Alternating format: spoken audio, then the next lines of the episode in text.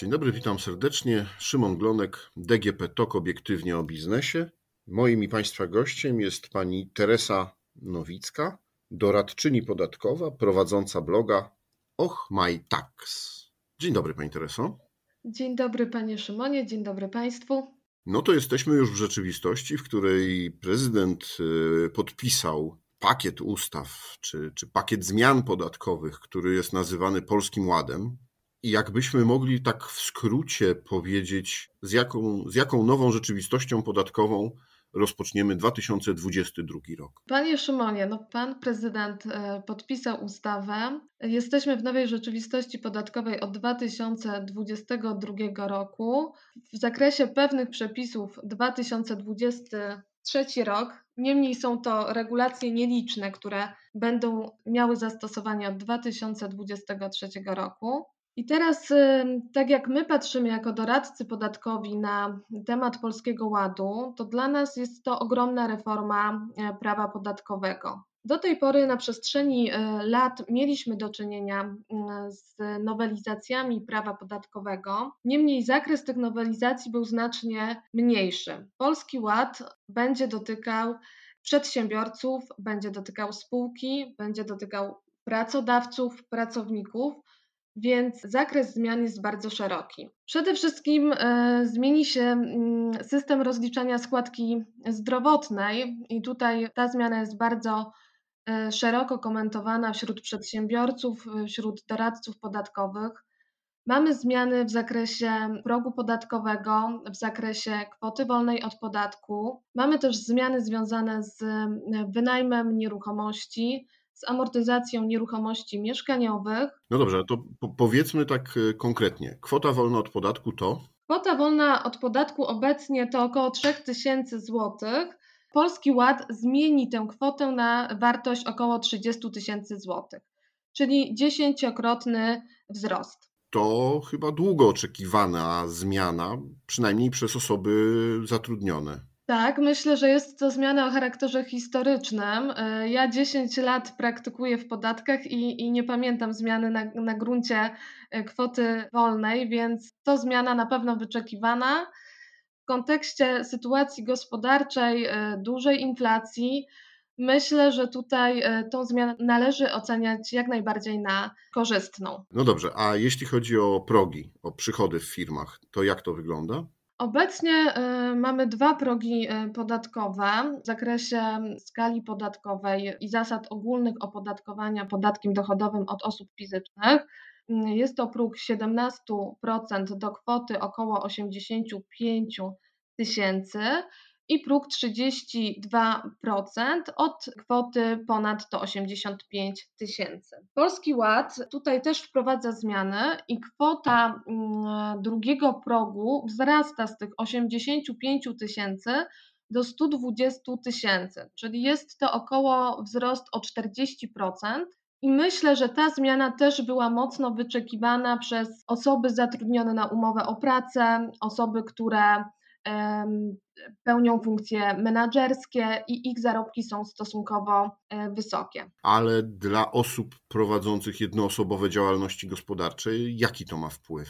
Ta zmiana ma wpływ na e, osoby prowadzące działalności gospodarcze opodatkowane skalą podatkową 17-32%. Natomiast w wypadku osób opodatkowanych podatkiem liniowym 19%, czyli obecnie w realiach rynkowych jest to większość osób prowadzących działalność gospodarczą. Te progi de facto nie mają tutaj zastosowania i nie mają wpływu. Podobnie kwota wolna również nie może być e, odliczona w wypadku przedsiębiorców, którzy opodatkowują się podatkiem liniowym PIT. A trzeba też powiedzieć, że tym osobom wzrasta składka zdrowotna właśnie. Dokładnie tak. Podatnicy opodatkowani liniowo będą na nowych zasadach płacić składkę zdrowotną liczoną od dochodu, y, nieodliczalną, czyli to skutkuje efektywnym wzrostem ciężarów publiczno-prawnych.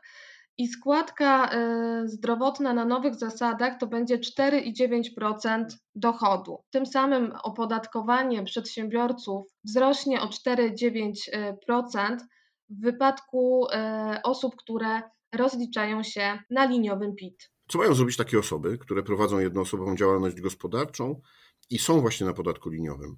Zostać e, na podatku liniowym i pogodzić się ze zwiększonymi daninami, czy jednak, e, nie wiem, zakładać spółkę ZO na przykład, albo przechodzić na tak zwany ryczałt? Przedsiębiorcy, którzy są opodatkowani liniowym e, PIT, e, mogą rozważyć e, pozostanie w obecnym systemie opodatkowania, mogą zmienić opodatkowanie na system skali podatkowej, czyli 17-32%. Mogą też rozważać przejście na ryczałt albo przekształcenie działalności gospodarczej w spółkę, w spółkę ZO. I teraz spróbuję zobrazować e, te zmiany, które po podjęciu decyzji mogą skutkować innym opodatkowaniem. Jeżeli zostaniemy w tym systemie opodatkowania liniowym, no to mamy wzrost tutaj składki zdrowotnej 4,9%, czyli jesteśmy opodatkowani 19% od dochodu plus 4,9%. Czyli coś się zmienia w kosztach, poza tym, że nie możemy sobie tej składki zdrowotnej, jak to się popularnie mówi, wrzucić w koszty. Składki zdrowotne nie możemy wrzucić w koszt i na przykład nie możemy wrzucić w koszt e, odpisów amortyzacyjnych od e, mieszkań. Myślę, że dużo jest takich działalności, gdzie e, odpisy amortyzacyjne były kosztem uzyskania przychodu, albo też działalności gospodarcze opierały się na wynajmie, wynajmie mieszkań. I tutaj też mamy taką zmianę, która dotknie bardzo mocno rynek nieruchomości. No dobrze, to teraz wracamy y, dalej do mojego pytania. Czyli wiemy, co nas czeka, jeśli przedsiębiorca zostanie na podatku liniowym. Jeśli by przeszedł na progi, jeżeli e, podatnik e, przejdzie na e, opodatkowanie według zasad ogólnych, czyli wskoczy w te progi podatkowe 17-32%, to może tutaj skorzystać z tej kwoty wolnej od podatku wyższej 30 tysięcy i też z drugiego progu podatkowego 120 tysięcy. Ponadto może też wykorzystać e, tak zwaną ulgę dla klasy średniej. Ta ulga to jest dość skomplikowany mechanizm kalkulacyjny, natomiast w uproszczeniu, jeżeli podatnik będzie zarabiał miesięcznie mniej niż 11 tysięcy złotych, może skorzystać z tej ulgi dla klasy średniej i to jest troszeczkę taki system łagodzący, który niweluje nam zmiany w, w oskładkowaniu tą składką zdrowotną, odliczoną od dochodu. Czyli jeżeli mamy podatnika, który zarabia mniej niż 120 tysięcy rocznie. Zarabia, czyli ma dochodu, nie przychodu. 120 tysięcy, no to to jest to próg liczony od dochodu, tak. Jeżeli ma te zarobki mniej niż 120 tysięcy, to tutaj mógłby rozważyć przejście na skalę podatkową, być opodatkowane na tych zasadach już zmienionych z wyższym progiem i z wyższą kwotą wolną plus ulga dla klasy średniej. A co przy ryczałcie, jeśli ktoś chciałby przejść jednak na ten podatek? Ryczałt to jest taka forma opodatkowania, gdzie jesteśmy opodatkowani wyłącznie od przychodu, czyli nie możemy sobie e, wliczyć w ogóle w koszty uzyskania przychodu wydatków związanych z działalnością. Czyli to jest, myślę, że y, korzystny system dla osób, które mają niskie y, koszty uzyskania przychodów, na przykład w biznesie doradczym, takim konsultingowym. E, często to jest też biznes y, IT, programistyczny. Mm, tutaj ten ryczałt jest interesującą formą dla tych grup. Też wolne zawody, na przykład lekarze, weterynarze, to też, też ryczałt i korzystna opcja. Tak jak wspomniałam, ryczałt jest rozliczany od przychodu i tutaj składka zdrowotna wynosi 9%, natomiast jest liczona od przeciętnego wynagrodzenia, odpowiednio przemnożona przez 60-180% tego przeciętnego wynagrodzenia, a zatem y, to może być dość korzystny system. Dla takich działalności gospodarczych, które koszty uzyskania przychodu mają pomijalne czy też mało znaczące no i wolne zawody mogą się tak opodatkowywać, więc może to być system, który teraz y, będzie pewnie do wykorzystania i też spotka się z dużym zainteresowaniem podatników. Ostatnia część mojego pytania, czyli kiedy opłacałoby się przedsiębiorcy zmienić z jednoosobowej działalności gospodarczej na spółkę? Myślę, że zmiana z działalności gospodarczej na spółkę to jest dobra droga dla przedsiębiorców, którzy mają e, tą działalność gospodarczą już w jakiś sposób rozwiniętą. Dlatego, że przejście na spółkę, no to, to jest podwójne opodatkowanie. W pierwszej kolejności mamy podatek na poziomie spółki, podatek CIT, od dochodu y, i na drugim poziomie mamy podatek u wspólnika w wypadku wypłaty zysku ze spółki. Obecnie mm, stawki CIT-u to jest 9-19%. 9% to jest stawka dla małych podatników, którzy osiągają przychodów w przybliżeniu mniej niż 10 milionów złotych. Dla dużych podatników mamy tutaj stawkę 19%, dywidenda jest opodatkowana na poziomie 19%. A co za tym idzie, jeżeli mielibyśmy spółkę ZO opodatkowaną na poziomie 9% plus tą dywidendę e, opodatkowaną na poziomie 19%, to mielibyśmy mniej, bo to jest taki procent trochę składany, mniej niż 27% opodatkowania, a, a dodatkowo nie mielibyśmy daniny solidarnościowej, która jest e, w działalnościach gospodarczych od dochodu powyżej 1 miliona złotych i dywidenda nie jest też oskładkowana składką zdrowotną. Dodatkowo jest dość ciekawy system e, przewidywany Polskim Ładem w zakresie opodatkowania spółek, czyli estoński CIT. Wielu przedsiębiorców tak myśli, ale nie musimy rejestrować spółki w Estonii, Estoński CIT to jest taka mm, nazwa komercyjna, bym powiedziała, na specjalny system opodatkowania podatkiem dochodowym od osób prawnych. Generalnie mm, system ten zakłada, że jeżeli mm, mamy spółkę, która nie dystrybuuje zysku, tylko zysk swój inwestuje, E, nie jest w ogóle opodatkowana CIT-em, natomiast e, podatek pojawia się w momencie dystrybucji zysku do e, wspólnika. I tutaj system estońskiego CIT-u i efektywna stawka opodatkowania liczona na poziomie spółki i wspólnika wynosi 20%, jeżeli mm, spółka wypłaca dywidendę i jest małym podatnikiem, albo 25%, jeżeli spółka wypłacająca dywidendę jest dużym podatnikiem. Czyli jest to po pierwsze bardziej efektywny system z uwagi na to, że na bieżąco nie odprowadzamy CIT-u, nie odprowadzamy zaliczek na CIT, tylko pojawia nam się podatek w momencie dystrybucji zysku. Jest to podatek maksymalnie na poziomie 20-25%. I dodatkowo przy dystrybucji zysku przez dywidendę nie mamy daniny solidarnościowej 4% i nie mamy składki zdrowotnej 4,9%. Czyli to opodatkowanie może być bardzo, bardzo efektywne. Też Polski Ład y, bardzo złagodził warunki związane z wejściem w system estońskiego y, CIT-u. Po pierwsze, jest rozszerzony katalog spółek, które mogą skorzystać z tego estońskiego CIT-u.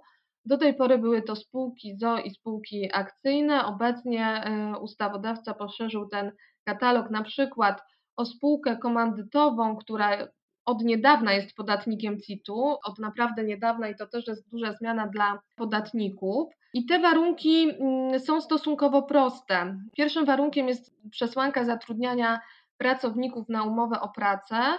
Od jednego do trzech to są takie warunki minimalne. Drugi warunek to jest struktura y, udziałowa takiej spółki, y, właścicielska. W spółce takiej mogą być wspólnikami tylko osoby fizyczne. I spółka, która chce skorzystać z reżimu estońskiego CIT-u, nie może być wspólnikiem w innych spółkach. Czyli jeżeli mamy, nie, nie działamy w dużej grupie kapitałowej, natomiast mamy mocno rozwinięty biznes, e, który prowadzimy w działalności gospodarczej, i z perspektywy e, swojego doświadczenia mogę powiedzieć, że na polskim rynku jest takich biznesów bardzo dużo, które są mocno rozwinięte, zatrudniają często po 100, 120, 200 osób, działają w ramach działalności gospodarczej i mogą być bardzo dotknięci Polskim Ładem z uwagi na tą składkę zdrowotną, to przy reżimie estońskiego CIT-u i tych warunkach, które są dość, dość przyjazne, mogą być e, opodatkowani w sposób dużo bardziej efektywny. I też myślę, że ten system mógłby być też adekwatny do działalności gospodarczej, które są prowadzone, jeżeli zysk nie jest na bieżąco dystrybuowany, tylko raczej zysk się inwestuje. Pani Tereso, jak słucham o tym wszystkim, to przyznam szczerze, że trochę czuję się pogubiony, bo zapowiedzi były takie, że Polski Ład uprości podatki, że będziemy mieli jasny, przejrzysty system.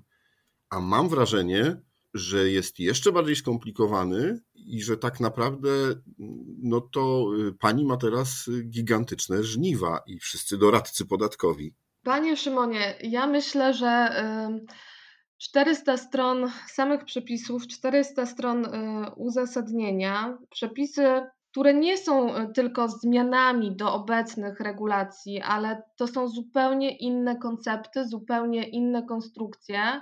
Czy to uproszczenie? W mojej ocenie y, to jest zupełnie też tak chyba Ministerstwo Finansów, nie chcę skłamać, wypowiedziało się w którymś z materiałów prasowych restart systemu podatkowego. E, czy będzie łatwiej?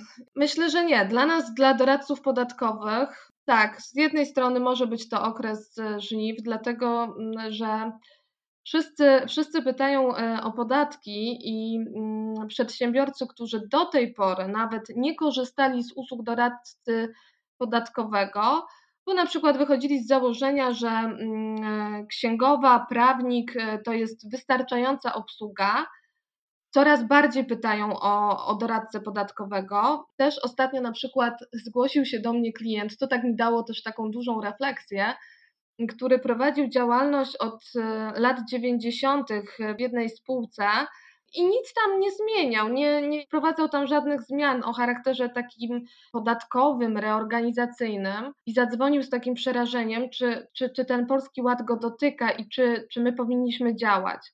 I to pokazuje podejście przedsiębiorców, że nawet ta część przedsiębiorców, która na bieżąco nie korzysta z usług doradcy podatkowego, jest mocno zainteresowana wsparciem, dlatego że wszem i wobec słychać, że ten polski ład to nie jest tylko taka kolejna zmiana, to jest zupełnie coś nowego, dużego. Moim zdaniem ten system mm, podatkowy, który zaraz wejdzie w życie, z jednej strony on ma swoje plusy, bo on e, w pewien sposób premiuje poprzez ulgi, na przykład innowacyjne przedsiębiorstwa, są ulgi na robotyzację, ulgi na innowacyjnego pracownika, ulgi na prototypy. I tutaj jest to bardzo pozytywna, pozytywna zmiana.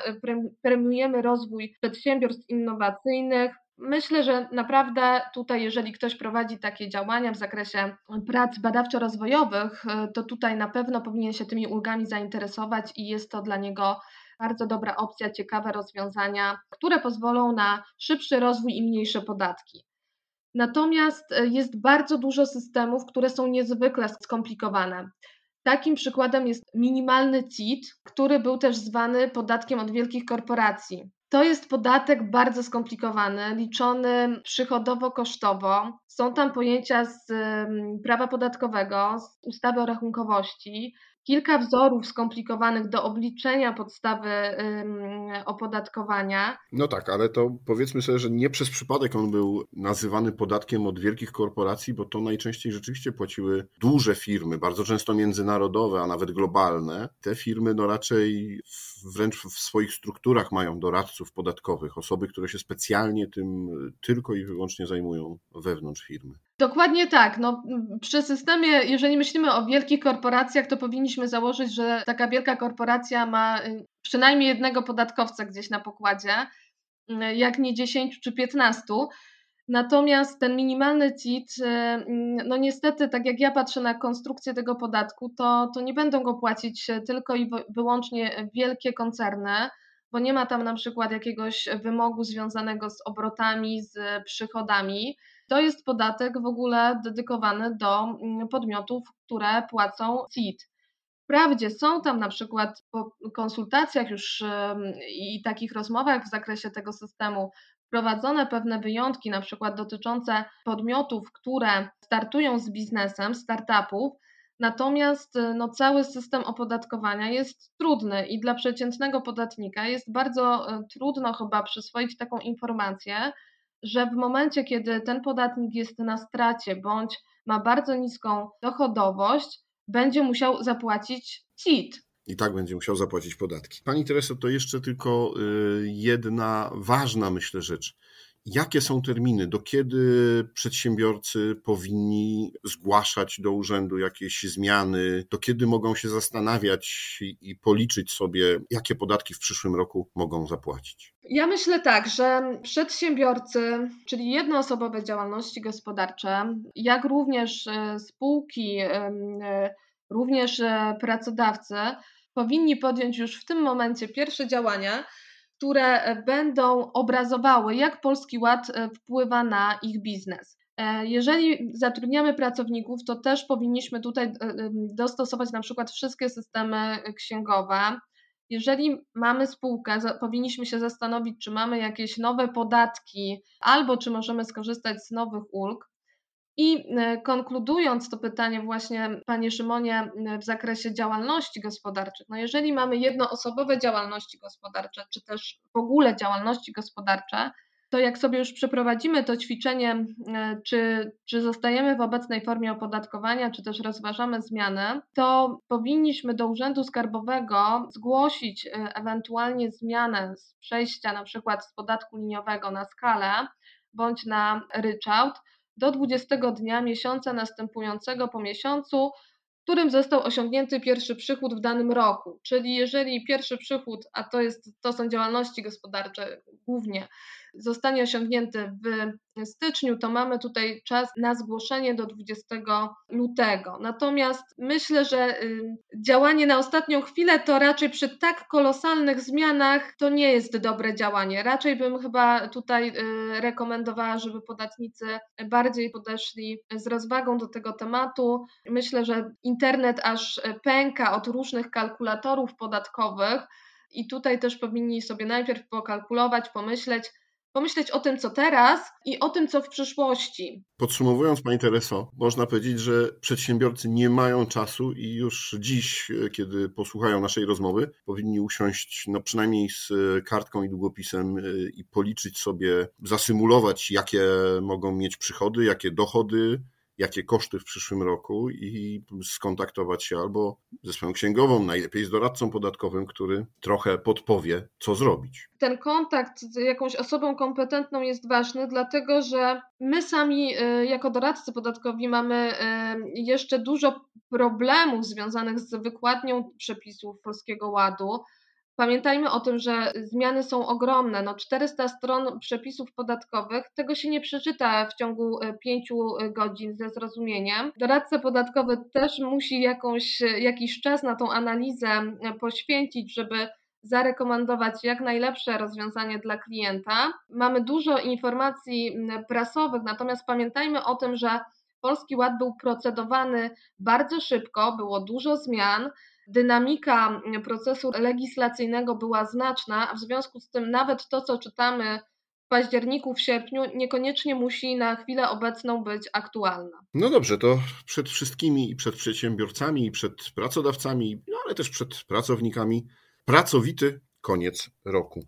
Dziękuję bardzo za rozmowę. Moim i Państwa gościem była pani Teresa Nowicka, doradczyni podatkowa, prowadząca bloga Och My Tax. Dziękuję bardzo Panie Szymonie, dziękuję Państwu. Podcast zrealizowała Dorota Żurkowska. Szymon Glonek, zapraszam na następne podcasty.